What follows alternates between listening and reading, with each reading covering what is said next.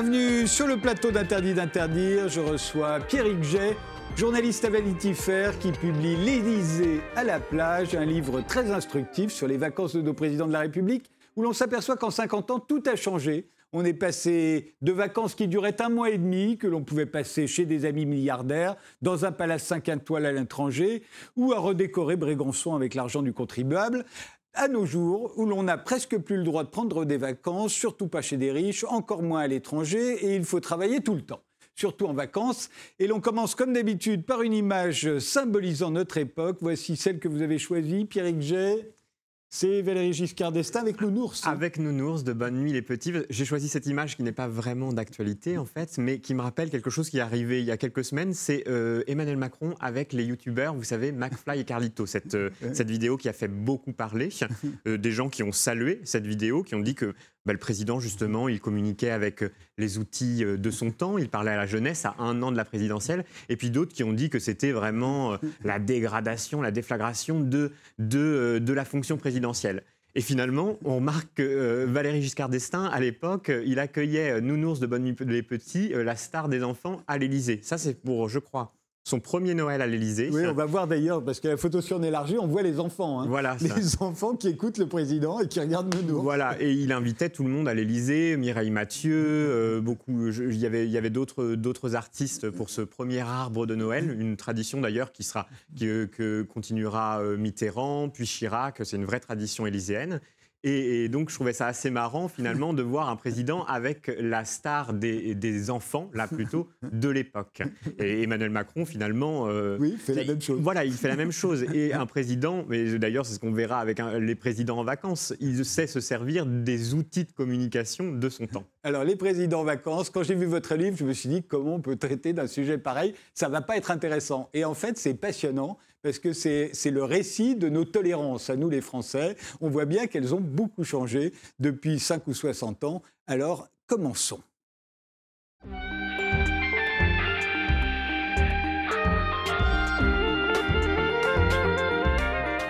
Alors Pierre-Yves j'ai découvert grâce à votre livre qu'il y avait eu un avant forme de Brégançon.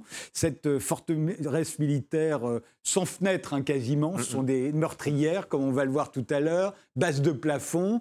Euh, la, la, résidence d'été des présidents de la République de la Troisième et de la Quatrième République, c'était le château de Vizille, dans l'Isère, un château de conte de fées avec un parc gigantesque. On le voit euh, derrière moi. Ils s'embêtaient pas à l'époque. Hein. La presse et les Français étaient beaucoup moins regardant qu'aujourd'hui. Complètement. Hein. C'est presque le château de la Belle au Bois dormant. Il y a des grandes tours, il y a un grand il y a un grand parc avec un, étang, euh, des cygnes. C'est vraiment un conte de fées. Puis regardez toutes ces montagnes, cette verdure. Oui, et les présidents. On est près de Grenoble. Hein. Voilà. Et les présidents adoraient, euh, adoraient Visille, notamment Albert Lebrun et Madame Lebrun, euh, la présidente, hein, comme on disait à l'époque, adorait, même si elle trouvait ça un peu trop grand parce qu'il y avait des marches partout, partout, partout, et il n'y avait pas encore d'ascenseur.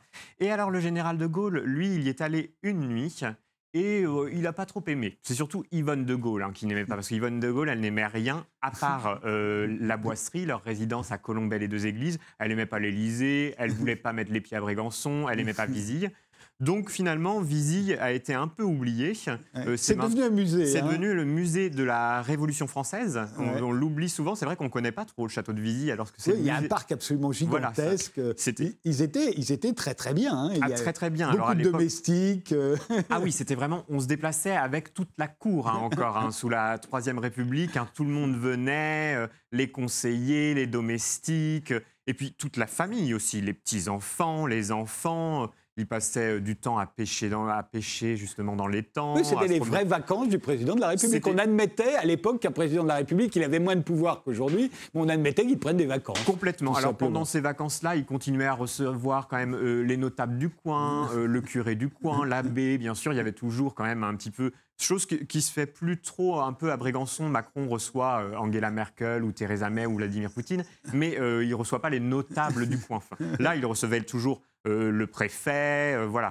Donc euh, il restait quand même dans son rôle de président, mais il prenait le temps de lire, de regarder des films déjà à l'époque, et puis de se promener. une salle de, cinéma comme voilà, une petite, enfin, une salle de cinéma de l'époque. Mais...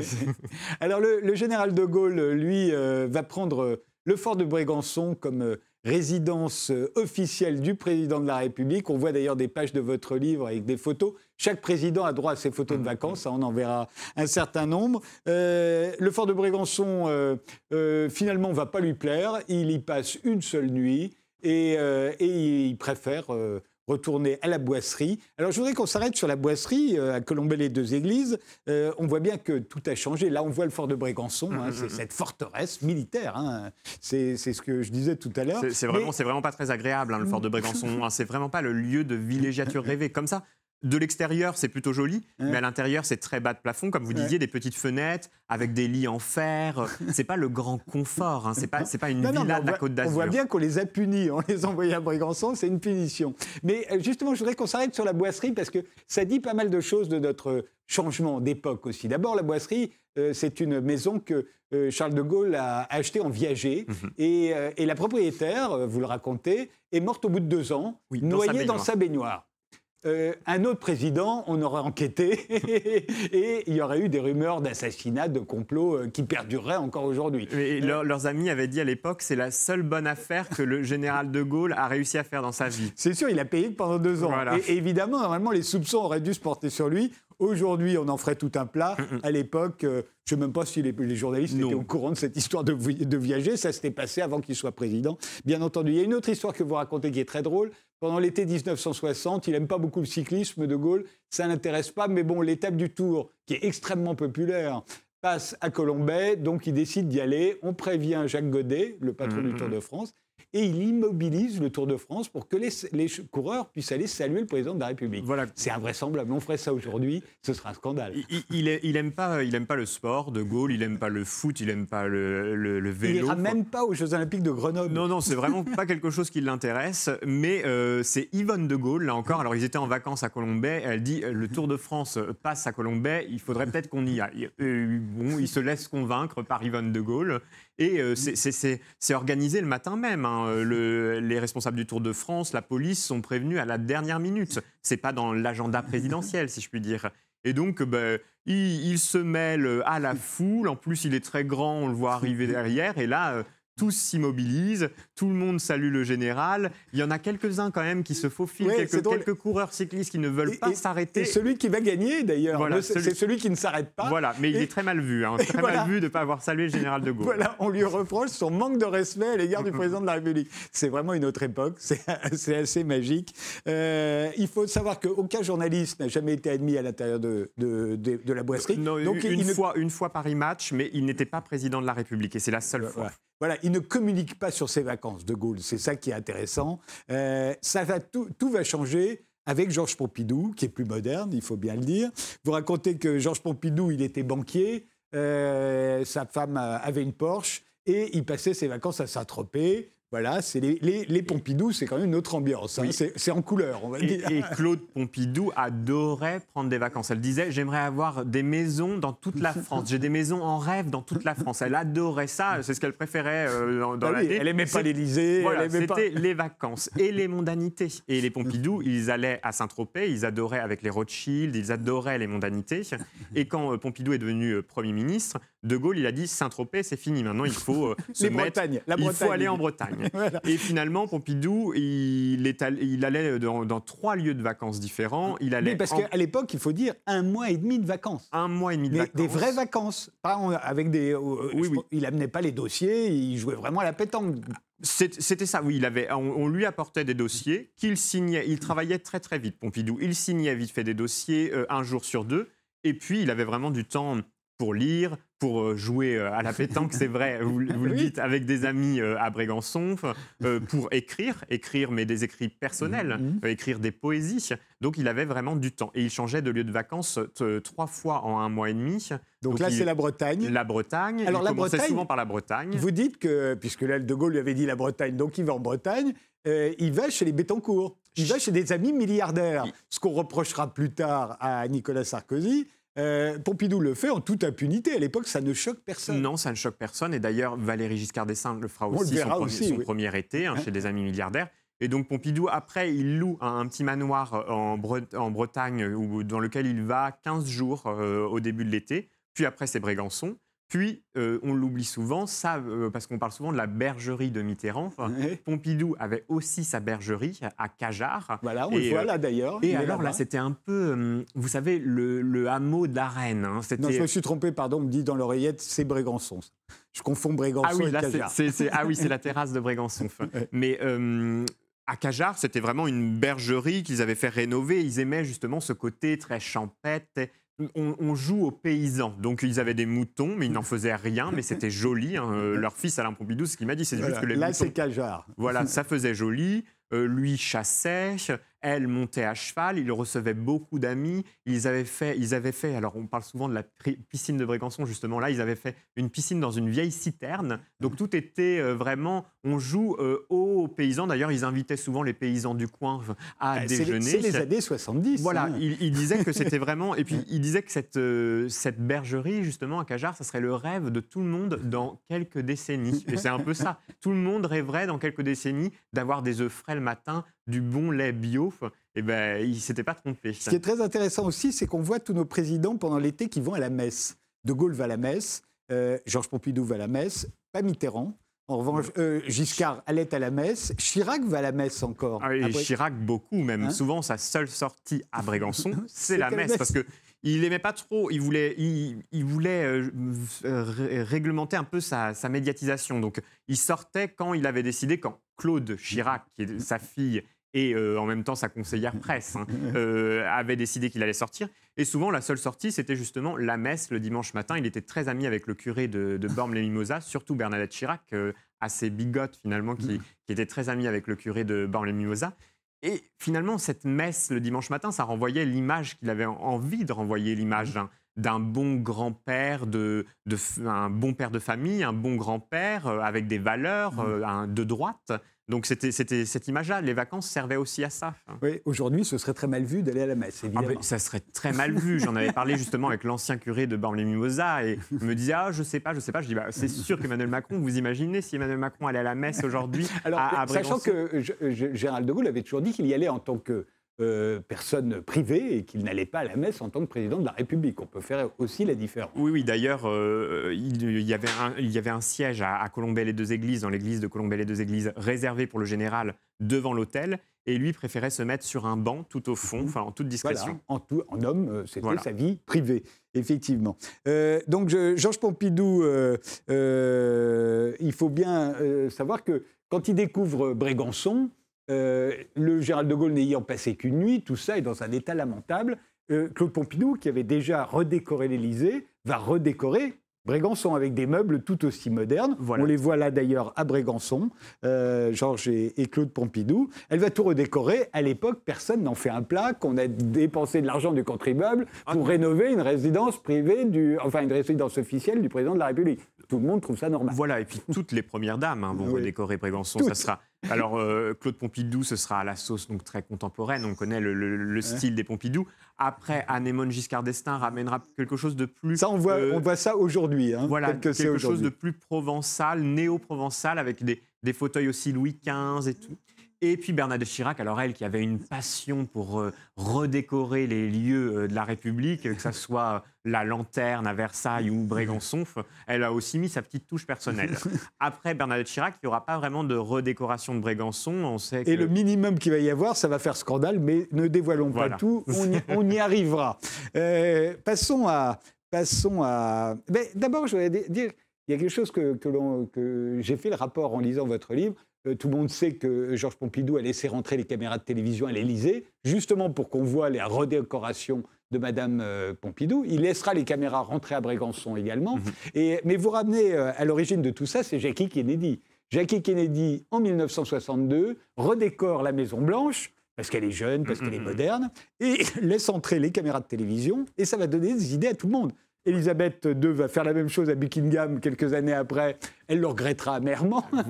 et, les Pompidou font la même chose à leur tour. Au fond, c'est Jackie Kennedy qui a lancé cette mode. Oui, oui, complètement. Les Kennedys, ont, il y avait, c'était un reportage incroyable où elle faisait visiter toutes les pièces de la Maison Blanche. Comme vous le dites, après Elisabeth II, ce sera ce, documentaire un an avec Elisabeth II. Après, elle l'interdira, censurera. Il est caché encore dans les coffres de la BBC, hein, ce documentaire. Et puis, euh, Pompidou aura été inspiré aussi par ça, surtout Valéry Giscard d'Estaing, qui lui adorait Kennedy. Il était, quand il était au ministère des Finances, il avait rencontré Kennedy, Valéry Giscard d'Estaing il avait pris une photo vraiment de groupie hein, avec lui, il l'adorait. Et donc vraiment, lui, il a, il a essayé, vous voyez là, cette photo justement avec la, en maillot de bain, avec la famille sur le avec bateau, les, enfants. C'est vraiment à la sauce Kennedy, ça. C'est vraiment. Euh, Mais il faut dire, il a 46 ans, il a l'âge quasiment euh, Complètement. de, de, de, Kennedy en arrivant au pouvoir. Il est jeune, il est moderne. oui, ça, fait un peu plus rêver. Et puis il faut dire, il, faut se souvenir qu'avant lui, Georges Pompidou, euh, les derniers mois, il était gonflé par la maladie, par les traitements médicamenteux. Euh, les Français s'inquiétaient pour cette santé, en plus on cachait son état de santé. Donc là, on a un président jeune, euh, en bonne santé, qui s'était d'ailleurs montré, euh, vous vous souvenez, dans les vestiaires après un match de foot pendant la campagne présidentielle. Donc son premier été, il, il, rejoue, il rejoue cette, mise en scène de son corps jeune et, et fringant, en fait il montre qu'il est en, pleine forme, qu'il est sportif et en bonne santé. Et au fond, il montre qu'il n'est pas Georges Pompidou. Et on va voir qu'il y a dans les vacances des présidents, à chaque fois, et notamment le premier été, consiste à montrer qu'on n'est pas son prédécesseur. Et on va le voir, c'est systématique et généralement, ça se retourne contre, contre le président. Le, premier été, c'est vraiment une épreuve d'ailleurs, je l'appelle comme ça, c'est l'épreuve du premier été. L'épreuve du premier été, la plupart le loupent. Alors le premier été de, de Valéry Giscard d'Estaing, il le passe chez des amis milliardaires, à Saint-Jean-Cap-Ferrat, deux choses qui aujourd'hui seraient totalement prohibées, d'aller chez des amis milliardaires et d'aller dans un endroit trop trop chic comme l'est Saint-Jean-Cap-Ferrat. Oui, oui, complètement. Mais euh, en fait, Valéry Giscard d'Estaing ne voulait pas changer alors euh, ses habitudes. Euh, avant, il partait en vacances avec toute sa famille un peu partout. Il partait en Italie, dans le sud de la France. Et donc, pour son premier été, il voulait continuer à se montrer justement les vacances. C'est le moment où je retrouve ma famille. Et donc, il allait chez des amis avec tous ses enfants. C'était la tactique de, de Valéry Giscard d'Estaing qui conduisait lui-même sa voiture, qui remontait les Champs-Élysées à pied et pas. Euh, complètement, complètement. D'ailleurs, pour ce premier départ en vacances, euh, Anémone et les enfants étaient partis un peu avant lui et lui a fait la route seul euh, au volant de sa voiture. Il s'était arrêté dans une prison, je le raconte, à Lyon parce qu'il y, avait eu, il y avait eu des mutineries à l'époque où il avait euh, serré euh, la, main, de... Mais de gens qui n'avaient pas encore été condamnés. C'est ce qu'il a dit lui-même, parce que ça avait choqué évidemment son électorat de droite, conservateur. On ne serre pas la main d'un prisonnier si il est encore innocent. Voilà, donc première étape des vacances, c'est ça. Donc déjà, euh, donc il y avait un vrai changement. Et, et deuxième étape, donc des vacances chez des amis à Saint-Jean-Cap-Ferrat, où il se montre au début. Alors il est très discret, d'ailleurs les journalistes veulent un peu des photos et tout. Et après, il se montre, il montre tout même, on peut dire. Il montre tout. C'est ça. Alors, il y, a chez euh, Valéry Giscard d'Estaing, euh, il y a Brégançon. Il va y aller. Hein, il va y aller. Évidemment, euh, Anémone va redécorer Brégançon, vous mm. l'avez dit, les meubles provençaux, un peu ce qui reste aujourd'hui d'ailleurs. oui, oui, le style n'a pas vraiment, pas vraiment changé. Évolué. Il, a, il, fait, il faut quand même une, un, petit, un gros changement. Ils instaurent une plage privée. Il n'y avait pas de plage privée à Brégançon, c'est quand même extraordinaire. Non, non, c'était. Alors, il y avait une sorte de, petite plage, mais elle, était euh, euh, juste à côté d'un camping. Bref, c'était pas très agréable. Et puis, il y avait des courants qui ramenaient des, des, déchets sur la plage. Il fallait la nettoyer tous les jours. Et Valérie Giscard d'Estaing adorait euh, nager. Donc, il lui fallait vraiment un endroit pour nager comme il n'y avait pas de piscine à l'époque. Et, donc, il a fait construire une sorte de, plage, mais en, béton, vous savez, un peu comme un embarcadère. Mais par contre, il y avait 175 marches pour descendre à la plage. Donc, euh, le fils de, de Valéry Giscard d'Estaing, Louis Giscard d'Estaing, me racontait que quand on oubliait son tube de crème solaire, c'était un peu embêtant parce qu'il fallait remonter les 175 marches. Il y a une, anecdote très amusante que vous racontez, c'est que le, président Giscard d'Estaing aimait beaucoup le tennis. Partout où il va, il y a un cours de tennis, sauf à Brégançon. Et alors, il allait chez le voisin. Et il s'invitait chez le voisin. Au début, il était bien, bienvenu, mais après, il venait un peu trop souvent, le voisin en avait ras le Oui, oui le, voisin qui, avait, qui, était propriétaire du château de Brégançon, avec beaucoup, beaucoup de, terrain aussi, beaucoup d'hectares. Donc, ils avaient, eux, un cours de tennis. Et donc, une maison, au fond, beaucoup plus luxueuse que la, résidence. Complètement, complètement. Et puis, finalement, ils étaient, au départ, ils étaient ravis d'avoir euh, le président, vous imaginez. Alors, souvent, le président venait avec son propre euh, prof de sport, donc, mais il les invitait de temps en temps à jouer un peu avec lui. Il le laissait gagner parce qu'il ne supportait pas trop de perdre. Et puis un jour, je crois que c'était pour le week-end du 15 août, euh, il a appelé en disant bah, j'arrive, j'arrive ce, week-end pour, pour, pour ma partie de tennis. Et ils lui ont dit ah ben non, mais nous on n'est pas là, on est chez des amis pour le 15 août, vous ne pouvez pas venir. Il a dit mais comment vous pouvez me refuser ça? Je suis le président de la République. Il ne comprenait pas. Lui, pour lui, tout, tout tous les alentours, tout le voisinage était à lui. oui, en tout cas, il pouvait s'y introduire. Voilà, c'est ça. sans que ça gêne, surtout. C'est sans que ça gêne. Il y a évidemment une partie des vacances de Valéry Giscard d'Estaing sur lesquelles on sait moins de choses. Mais à l'époque, ils s'en cachaient pas tellement. C'est qu'il aimait la chasse et il allait chasser partout où il le pouvait. Et la terre entière offrait des territoires de chasse assez extraordinaires. À l'époque, euh, on va le voir euh, en, en Roumanie, par exemple mais là, c'est l'hiver. L'été, il était très souvent en Afrique. On le savait, mais on n'avait pas d'image. Voilà, c'est ça. On le savait. si on regarde des, journaux télévisés de l'époque, euh, alors souvent, parce que Valéry Giscard d'Estaing profitait d'un voyage officiel en Afrique, mi-juillet, pour après euh, euh, continuer sur une, une semaine de safari. Et donc, les JT de l'époque parlaient de le président Valéry Giscard d'Estaing est en, est en Afrique pour une semaine de chasse mais c'était c'était pas sûr. Il y avait quand même quelque chose de mystérieux parce que je pense que là, on le voit, il chasse euh, du, gros gibier, euh, des, cerfs, des, chevreuils, mais, mais, mais là-bas, il chassait vraiment du. Ah bah, l'éléphant. Euh, voilà, voilà. Les, je pense les Big Five. voilà, voilà. C'est comme, comme les, chasses de Juan Carlos en Espagne. Je ne sais pas si ça aurait été. Aujourd'hui, ça serait très mal vu. À l'époque, je ne pense pas que ça aurait Alors, été. Croyez-moi, moi, j'étais adolescent à l'époque. Le canard enchaîné racontait régulièrement les ah. chasses de Giscard.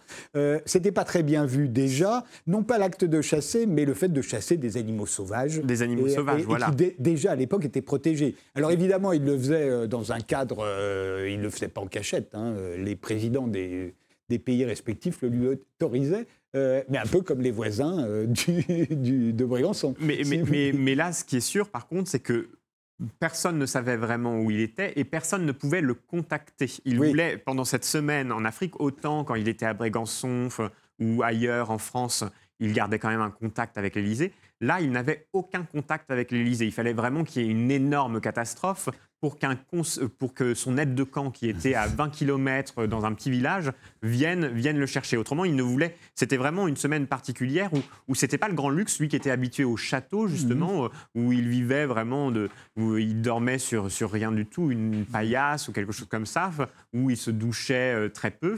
Et vraiment, mais par contre, c'était sa passion. Il se levait très tôt. Il chassait l'élan de Derby.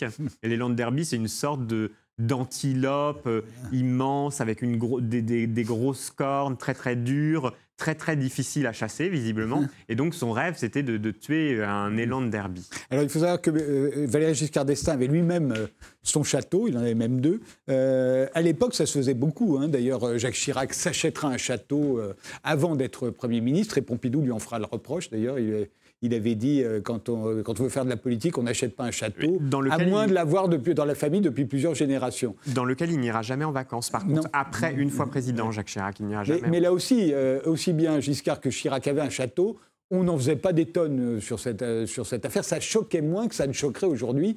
On n'imagine pas un de nos présidents de la République découvrir qu'il a un château aujourd'hui. Ce serait très très mal vu. Non, en plus, là, c'était, euh, un, château de. Alors, lui, il avait un château de famille à, à, Chanonaf. Lui était maire de, de Chamalières et à Chanonaf. Et puis à Auton, c'est là où il allait passer des, vacances, donc euh, c'est près de, Tours, euh, Autonf. c'était un château de famille, mais d'Anémone Giscard d'Estaing. Et, oui, en effet, personne n'en parlait. D'ailleurs, c'était pas vraiment médiatisé. Il y, a, le mariage d'une de ses filles qui avait été médiatisé là-bas, mais, personne n'entrait, euh, un peu comme dans la boisserie finalement, personne n'entrait euh, dans, ce château. Il n'y avait pas les journalistes à ce moment-là, et personne, oui, ne faisait d'histoire euh, là-dessus. C'était des vacances relativement simples à Auton. il chassait. Et puis, euh, euh, Anémone jardinait, ils se baignaient, ils avaient une piscine, contrairement à Brégançon. Et, un voilà. de tennis. Voilà. C'était plus sympathique qu'à Brégançon. D'ailleurs, euh, finalement, Valéry Giscard d'Estaing allait à Brégançon parce que c'était l'héritage de De Gaulle, de Pompidou, mais il y passait grand maximum 15 jours. Après, il passait surtout ses vacances à Auton. Sachant qu'à l'époque, les vacances étaient encore assez longues. Assez longues. Euh, alors, on, a bien compris que dès l'instant où François Mitterrand arrive au pouvoir, tout ce qu'on vient de voir, c'est l'Ancien Régime. Donc il faut se distinguer. Donc François Mitterrand n'ira jamais ou quasiment jamais à, Brégançon. C'est considéré comme les ors de la République. Il n'ira pas à la messe non plus.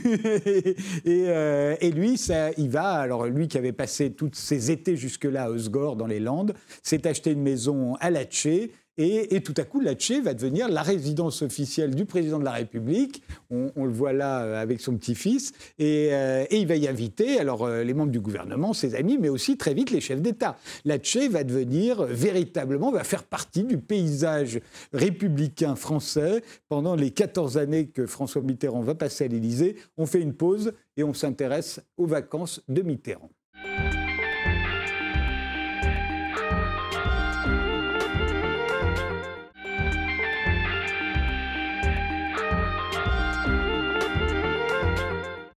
L'Élysée à la plage, c'est le titre du livre de Pierre Jay. Euh, nous en sommes à, François Mitterrand. Alors, à quoi ressemblaient les, vacances de François Mitterrand? On a un peu oublié aujourd'hui. Hein. Justement, alors Mitterrand n'allait pas à, Brégançon, mais il a fait de sa bergerie à Latché une sorte de, Brégançon euh, bis, si je puis dire, parce que c'est devenu, alors que c'était une résidence privée, c'est devenu une sorte de résidence publique. Il accueillait tout le monde, des chefs d'État étrangers, des ministres, des journalistes, des artistes, parce qu'il s'entourait beaucoup d'artistes. Donc c'est devenu vraiment un lieu euh, familier pour les Français, cette bergerie. Tout le mmh. monde, on la, voyait dans les médias chaque été, mais aussi... Vous voyez les interviews qu'il donnait. Il y a eu la le fameux scandale de la grue de Latché, quand euh, la première année, la grue de la télévision française euh, n'a pas parvenu pas parvenu à être installé et qu'on n'a pas eu les images de l'interview. Il y a eu quelques allocutions de, Mitterrand euh, à Latché. C'est devenu, cette, alors au départ, c'était une bergerie hein, qui ressemblait pas à grand-chose. Il l'a beaucoup rénové. Il a acheté beaucoup de terrain parce que son rêve, c'était d'avoir beaucoup, d'être un grand propriétaire euh, de, de, forêt finalement. Il voulait de la forêt autour. Et puis, euh, il ne faisait pas grand-chose, il se promenait beaucoup avec son chien, mhm. et puis il nourrissait ses deux ânes, et puis euh, bah, il lisait. Mitterrand lisait beaucoup et il profitait de l'été euh, pour lire. Ouais. Donc c'est des, vacances au fond très de gauche, quoi. Oui, complètement, complètement. Et alors c'était surtout, on va peut-être l'aborder, des vacances officielles. Il se laissait, il invitait les journalistes à Latché, il se montrait avec ses deux fils, avec Daniel Mitterrand mais c'est qu'il y avait à côté d'autres vacances, les vacances euh, cachées, les vacances secrètes. Et les vacances à Gordes. les euh, vacances à Gordes, c'est les vacances avec euh, la famille cachée, hein, on le sait, donc avec Anne Pinjot et Mazarine. Et finalement, donc, en fait, comme, comme Pompidou ou Valéry Giscard d'Estaing avant lui, au début de ses vacances, Mitterrand invitait les journalistes à le prendre en photo à la puis une fois que les journalistes étaient partis, il était tranquille. Et donc là, il allait euh, à Gordes, dans le Luberon, euh, retrouver euh, Anne et Mazarine Pinjot. Gordes qui était moins touristique qu'aujourd'hui, hein, ah, parce que sinon on l'aurait vu. Beaucoup moins touristique. D'ailleurs, on sait, Mitterrand arrivait à s'y promener avec une paire de lunettes de soleil et un chapeau. On savait à peu près qui il était. On se demandait à l'époque qui était la petite fille qui était toujours avec lui, mais personne ne se posait vraiment de questions.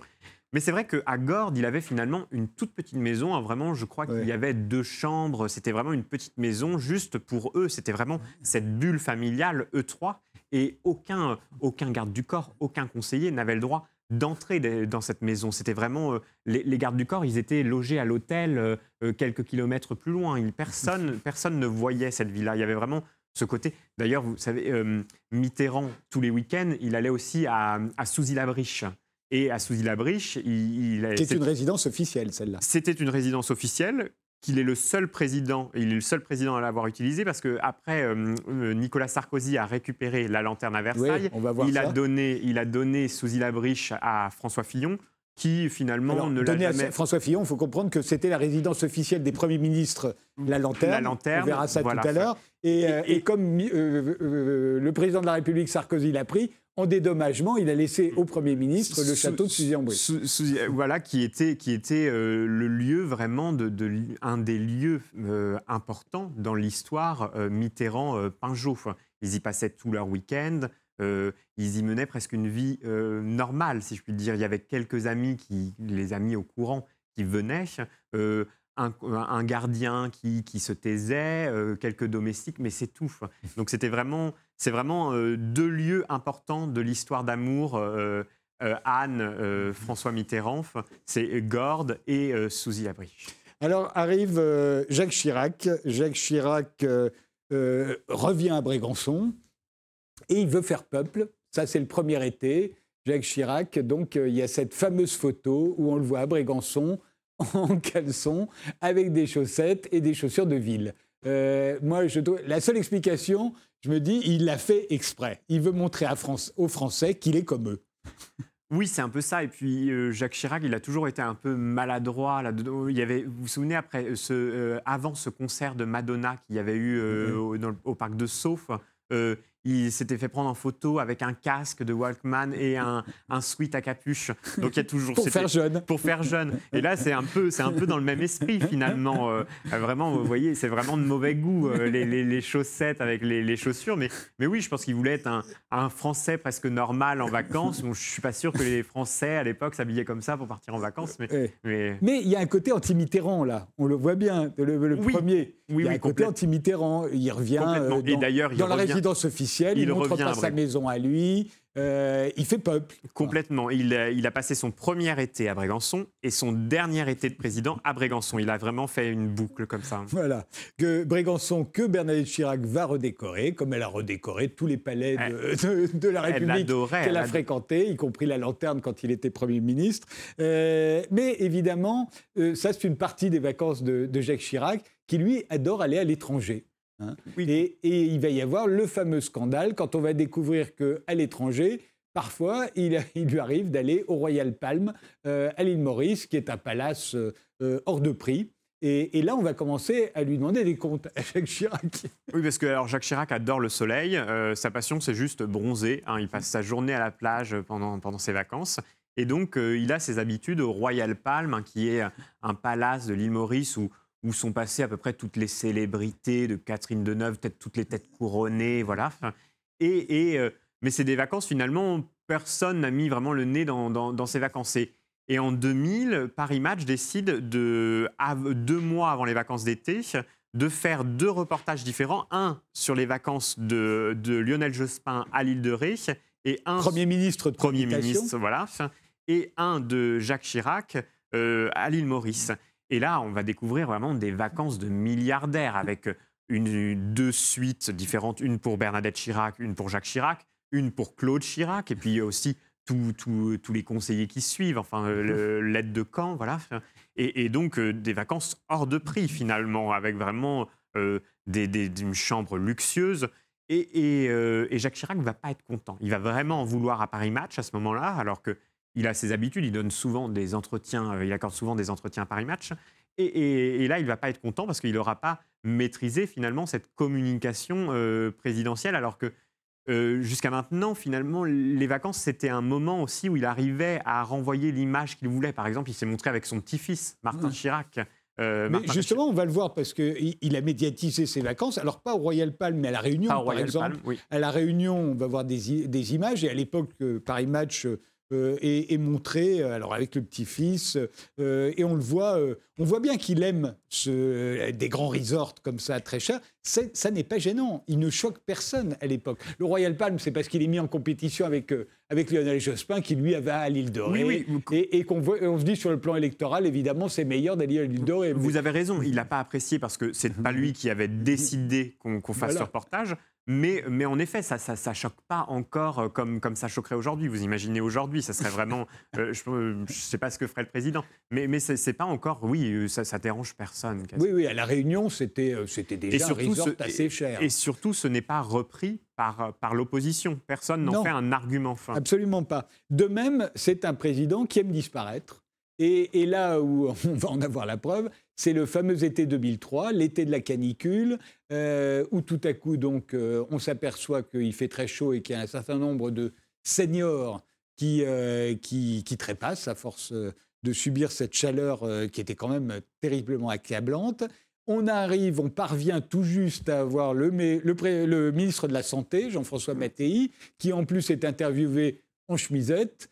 Il est en vacances, et ce qui fait très mauvais effet. Et tout à coup, les Français réalisent que pendant les vacances, leurs ministres, leurs présidents sont en vacances. Ce qui est logique. Sauf que là, à ce moment-là, on n'est plus, c'est plus euh, euh, le septennat, c'est déjà le quinquennat. Et le quinquennat, tout à coup, on se dit, bah non, c'est trop court, ils peuvent plus avoir de vacances. Parce que euh, au moment de la canicule, Jacques Chirac va réapparaître très longtemps après. Après le scandale, au fond. Ah oui, complètement. Il, disparaît complètement. Alors, euh, il, donc, il est dans un petit village au Canada, sans grand intérêt, où euh, Bernadette Chirac passe son temps à faire du shopping et à aller chez le coiffeur. Donc il n'y a vraiment rien à faire hein, dans ce village. Et, donc au début, ses vacances sont un peu médiatisées. Il y a quelques journalistes. Et tout d'un coup, il disparaît. Mais vraiment, il disparaît. Même certains viennent à se demander s'il est encore dans ce village canadien ou s'il n'est pas allé aux États-Unis se faire une petite opération de chirurgie esthétique ou s'il n'a pas retrouvé une de ces îles paradisiaques dans lesquelles il aime aller. Et, et aucun mot donc de Jacques Chirac sur la canicule. Il réagira euh, au Conseil des ministres de rentrée euh, dans la cour de l'Élysée, mais, mais ça sera déjà passé à ce moment-là. On, comptait déjà les morts. Et finalement, on lui a pas reproché complètement à lui. On, a, presque plus reproché à Mattei ou à Raffarin. Que le Premier ministre de l'époque. Que, que euh, oui, à Jean-Pierre Raffarin, le Premier ministre de l'époque, ou qu'à Jacques Chirac. Et, Mais parce que aussi, à l'époque, on était encore dans au fond, dans l'idée que le général de Gaulle se faisait du, de, de, la Ve République, à savoir, il y a un gouvernement qui gouverne et puis il y a un président qui préside. Et le mm. président, il a de la distance. Mm. Alors là, Jacques Chirac, il avait montré qu'il avait vraiment beaucoup de distance. Beaucoup de hein. distance, complètement. mais, euh, mais, ça va cesser, en fait. Mais comme vous le disiez, avec le, il y a vraiment une rupture, je pense, euh, du le passage du septennat au quinquennat. Et les Français, là, se disent, maintenant, le président n'a que 5 euh, ans pour mettre en œuvre son projet, hein, comme on dit. 5 ans parce que il n'est pas réélu en plus hein, depuis le passage euh, au quinquennat, hein, les présidents ne sont pas réélus. Et bien donc il a plus le temps de se reposer, il a plus le temps de, souffler. Vous imaginez Mitterrand, 14 ans au pouvoir, de, de septennat, on se disait il doit justement prendre le temps de prendre du repos pour pour prendre du recul sur sa politique. Maintenant, on dit un président n'a pas le temps de prendre des vacances. Il est président à plein temps pendant cinq ans. Mais parce qu'il est président et Premier ministre. Euh, voilà, aussi, et, aussi complètement. Et, évidemment. Alors, c'est Nicolas Sarkozy, au fond, qui va découvrir euh, que le seuil de tolérance des Français et des médias ont complètement changé. Et, évidemment, son premier été, il fait de l'anti-Chirac, hein, on l'a bien compris. Le premier été, ça consiste toujours à faire le contraire du précédent. Et donc, euh, il y a eu tellement d'histoires d'argent avec euh, Jacques Chirac, à qui on reproche d'avoir un peu trop profité des subsides de la République. Nicolas Sarkozy, il décide de faire l'inverse. Son premier été, il va chez des amis milliardaires aux États-Unis. Il dit là, ça coûte rien aux Français, ils vont rien dire. Patatras, c'est le scandale. Ah, c'est vraiment, je pense que c'est l'été le, plus euh, rocambolesque qui soit dans ce livre, justement. Il se passe tellement de choses dans cet été. Il décide, pour faire plaisir à son épouse, Cécilia Sarkozy, ils ne voulaient plus, ils s'entendaient plus d'ailleurs, ils divorceront deux mois après cet été. C'est un peu finalement l'été de la dernière chance d'ailleurs. Il essaie de, de, retrouver Cécilia et donc elle veut absolument aller retrouver des amis milliardaires à Wolfboro, euh, aux États-Unis, au bord d'un lac américain. là encore, il n'y a, pas un grand, grand intérêt à Wolfboro. Hein, on ne comprend pas. C'est pas finalement comme Chirac qui va à l'île Maurice. On comprend finalement. C'est paradisiaque. Wolfboro, c'est loin d'être paradisiaque. Et, euh, d'ailleurs, Nicolas Sarkozy va beaucoup s'ennuyer pendant cet été-là parce que, à part faire un peu de canoë-kayak et faire du footing, il ne fait rien. C'est le fameux été, on le voit faire du footing avec un t-shirt New York Police Department, Complètement. qui lui sera beaucoup reproché aussi. Complètement. Il passe euh, les trois premiers jours donc euh, à faire du footing, photographier. Là, il y a les journalistes, les journalistes américains, les journalistes français. il se laisse prendre en photo. Et puis au bout de trois jours, il euh, fait une conférence de presse dans un parc et il dit, voilà, maintenant, vous pouvez rentrer chez vous, je ne vous donnerai plus rien, plus d'images. Il avait décidé que c'était fini. Maintenant, ses vacances devenaient privées. Et alors, les journalistes français ont plutôt accepté hein, cette recommandation présidentielle, mais les journalistes américains, eux, c'est pas du tout dans leur culture. Euh, un président ne décide pas quand il se fait photographier et quand il ne se fait pas photographier.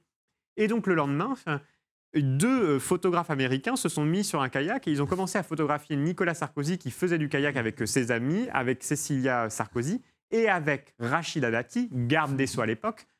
Personne ne savait qu'elle était euh, avec les Sarkozy à Wolfboro.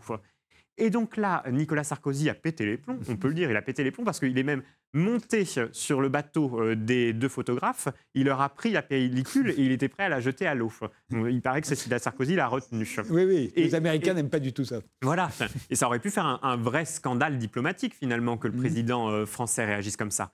Donc premier couac de ses vacances, Deuxième couac de ses vacances, il a dû faire un aller-retour pour les obsèques du cardinal Lustiger euh, à Paris. Vous imaginez en l'avion du glam. voilà, non mais en, une journée et demie, il a fait un aller-retour pour euh, des obsèques à, Notre-Dame. Donc là aussi, ça, passait pas trop. Et puis troisième couac, Cécilia Sarkozy avait été invitée euh, par Madame Bush à un barbecue familial chez les Bush avec Bush père et Bush fils qui étaient alors présidents des États-Unis. Et à la dernière minute, Cécilia Sarkozy n'est pas venue, euh, Nicolas Sarkozy y est allé euh, tout seul. Et euh, l'excuse, c'était que Cécilia Sarkozy avait une angine blanche. Mais ce qui est bizarre, c'est qu'au même moment, elle était photographiée en train de lézarder sur la plage à Wolfboro, et visiblement, elle n'était pas très malade. Et donc là aussi, ça aurait pu, on a évité le scandale diplomatique, parce que pour que la première dame s'absente du barbecue, de l'invitation que lui avait fait la First Lady, ça aurait pu faire un scandale médiatique. Donc vous imaginez, il y a eu beaucoup, beaucoup de couacs dans cet été. Et ça a été vraiment, il y a eu un tournant cet été à Wolfboro. Après cela, euh, Nicolas Sarkozy choisira des vacances avec sa seconde épouse, Carla Bruni euh, Sarkozy, au Cap Nègre, dans la résidence des, des Bruni, et euh, des vacances plutôt simples, finalement, familiales complètement, avec toute la famille Bruni. Et on voit bien que c'est à partir de ce moment-là qu'il y a un certain nombre d'interdictions. On se dit, un, on va pas, on va plus chez les milliardaires, on va plus à l'étranger. On va plus à l'étranger, hein. surtout. Euh, et, alors, on peut encore prendre des vacances à cette époque-là. Hein. Ça va être interdit après, avec François Hollande, on va le voir.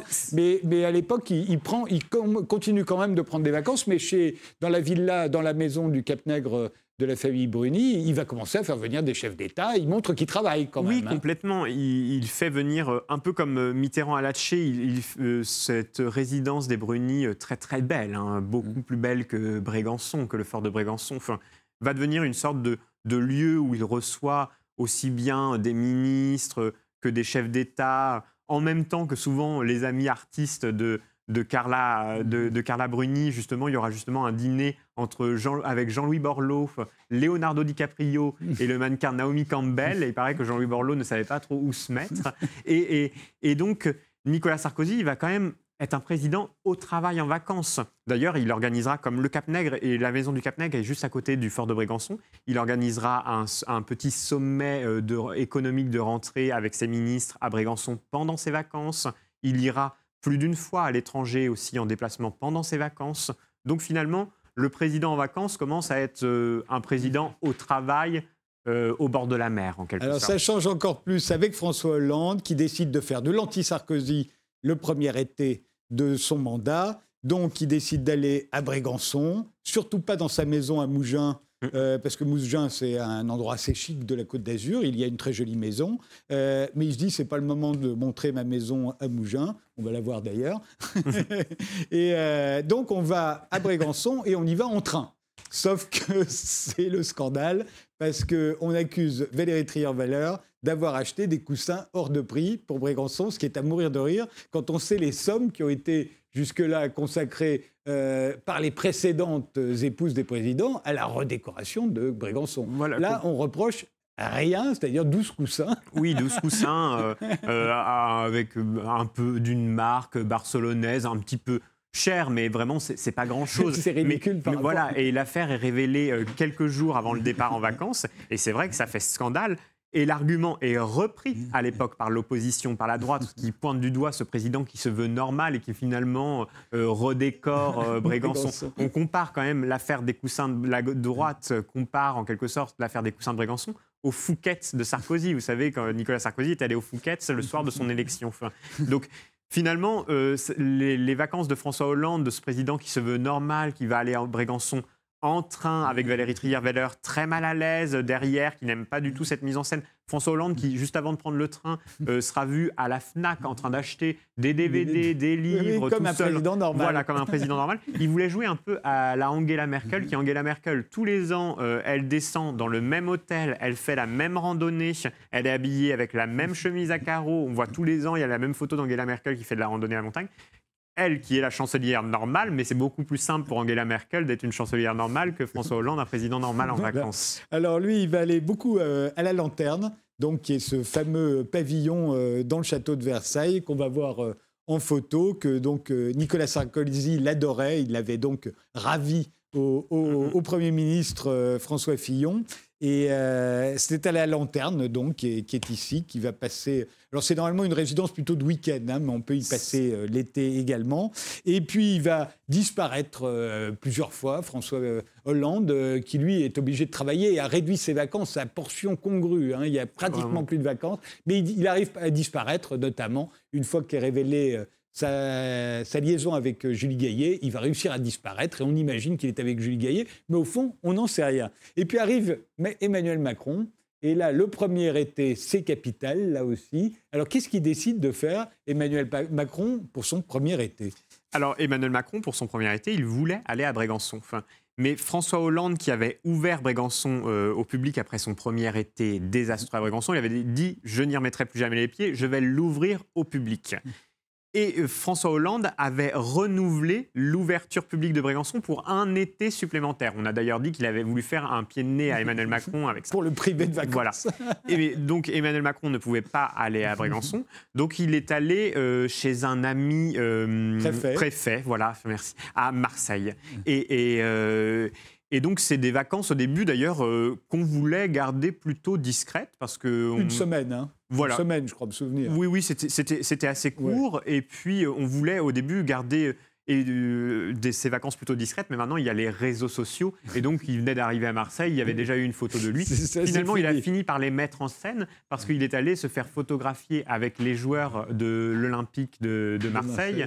Euh, pendant ses vacances à Marseille. Avec Emmanuel Macron, il a, il a, il a bien euh, il a réalisé que il y a, on prend plus de vacances en fait, on n'arrête pas de travailler. D'ailleurs, tout le monde va le plaisanter sur le fait que sur son jet ski, à Brégançon, en fait, il, a un téléphone et il règle les problèmes du monde. Euh, on va montrer qu'on ne va pas chez les riches, qu'on ne va pas à l'étranger, on travaille. Euh, tout ça est très bien intégré. Mais quand même, à Brégançon, il va faire construire la piscine que tous ses prédécesseurs avaient rêvé et sans jamais pouvoir le faire parce que c'est un site classé. Mais lui, il a la bonne idée. C'est surtout que ça s'est beaucoup développé depuis. Il y a la piscine hors sol. Voilà, et, donc, on n'abîme pas le bâtiment, on fait une piscine hors sol. Et là aussi, scandale, évidemment. Scandale, alors que ce projet de piscine date d'il y a très longtemps. À Brégançon, Claude Pompidou voulait faire une, piscine à Brégançon. Carla Bruni avait dit que si son mari était réélu, elle ferait une piscine à Brégançon alors qu'ils y allaient un week-end par an. Et alors là, Emmanuel Macron, qui lui réinvestit vraiment. Il, va vraiment. il y va vraiment. C'est le, le premier président qui y va autant. Enfin, il décide de faire cette piscine hors sol qui coûte finalement moins cher que de, déployer toute la sécurité quand le président va se baigner euh, dans la mer. Oui, parce que la mer est publique, hein, donc il faut faire attention. Mais, mais, mais ça va faire scandale. D'ailleurs, euh, François Hollande l'avait en, quelque sorte un peu prévenu en disant les Français veulent que leur président aille à Brégançon, mais ils ne veulent pas qu'il dépense un sou, un euro pour euh, Brégançon, mm. pour euh, mettre un peu plus de confort à Brégançon. Alors, euh, Emmanuel Macron va jeter un peu d'huile sur le feu parce que ce premier été, justement, où il y aura eu le scandale de la piscine, lors d'un de ses bains de foule devant, devant Brégançon, une dame va lui parler de, sa piscine et dira Moi, je préfère me baigner dans la mer.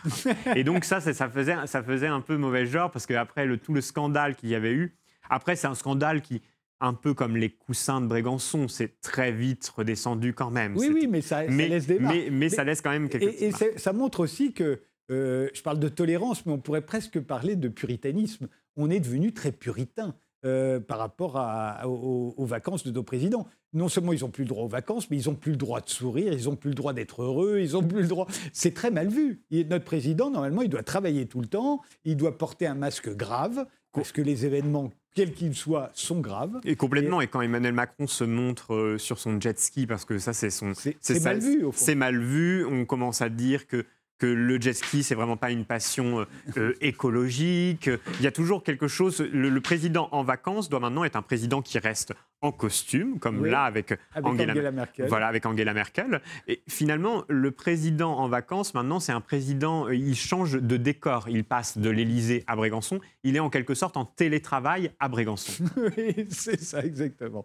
Merci Pierre Jet d'avoir été mon invité. Merci. Et je, je renvoie votre livre, L'Élysée à la plage, dans l'intimité de nos présidents en vacances. Ça a l'air de rien, mais en fait, c'est une véritable étude de, de, la France, des Français, de leur président de la République. Ces rapports ont énormément changé. C'est paru aux, aux éditions du Rocher. Merci de nous avoir suivis et rendez-vous au prochain numéro.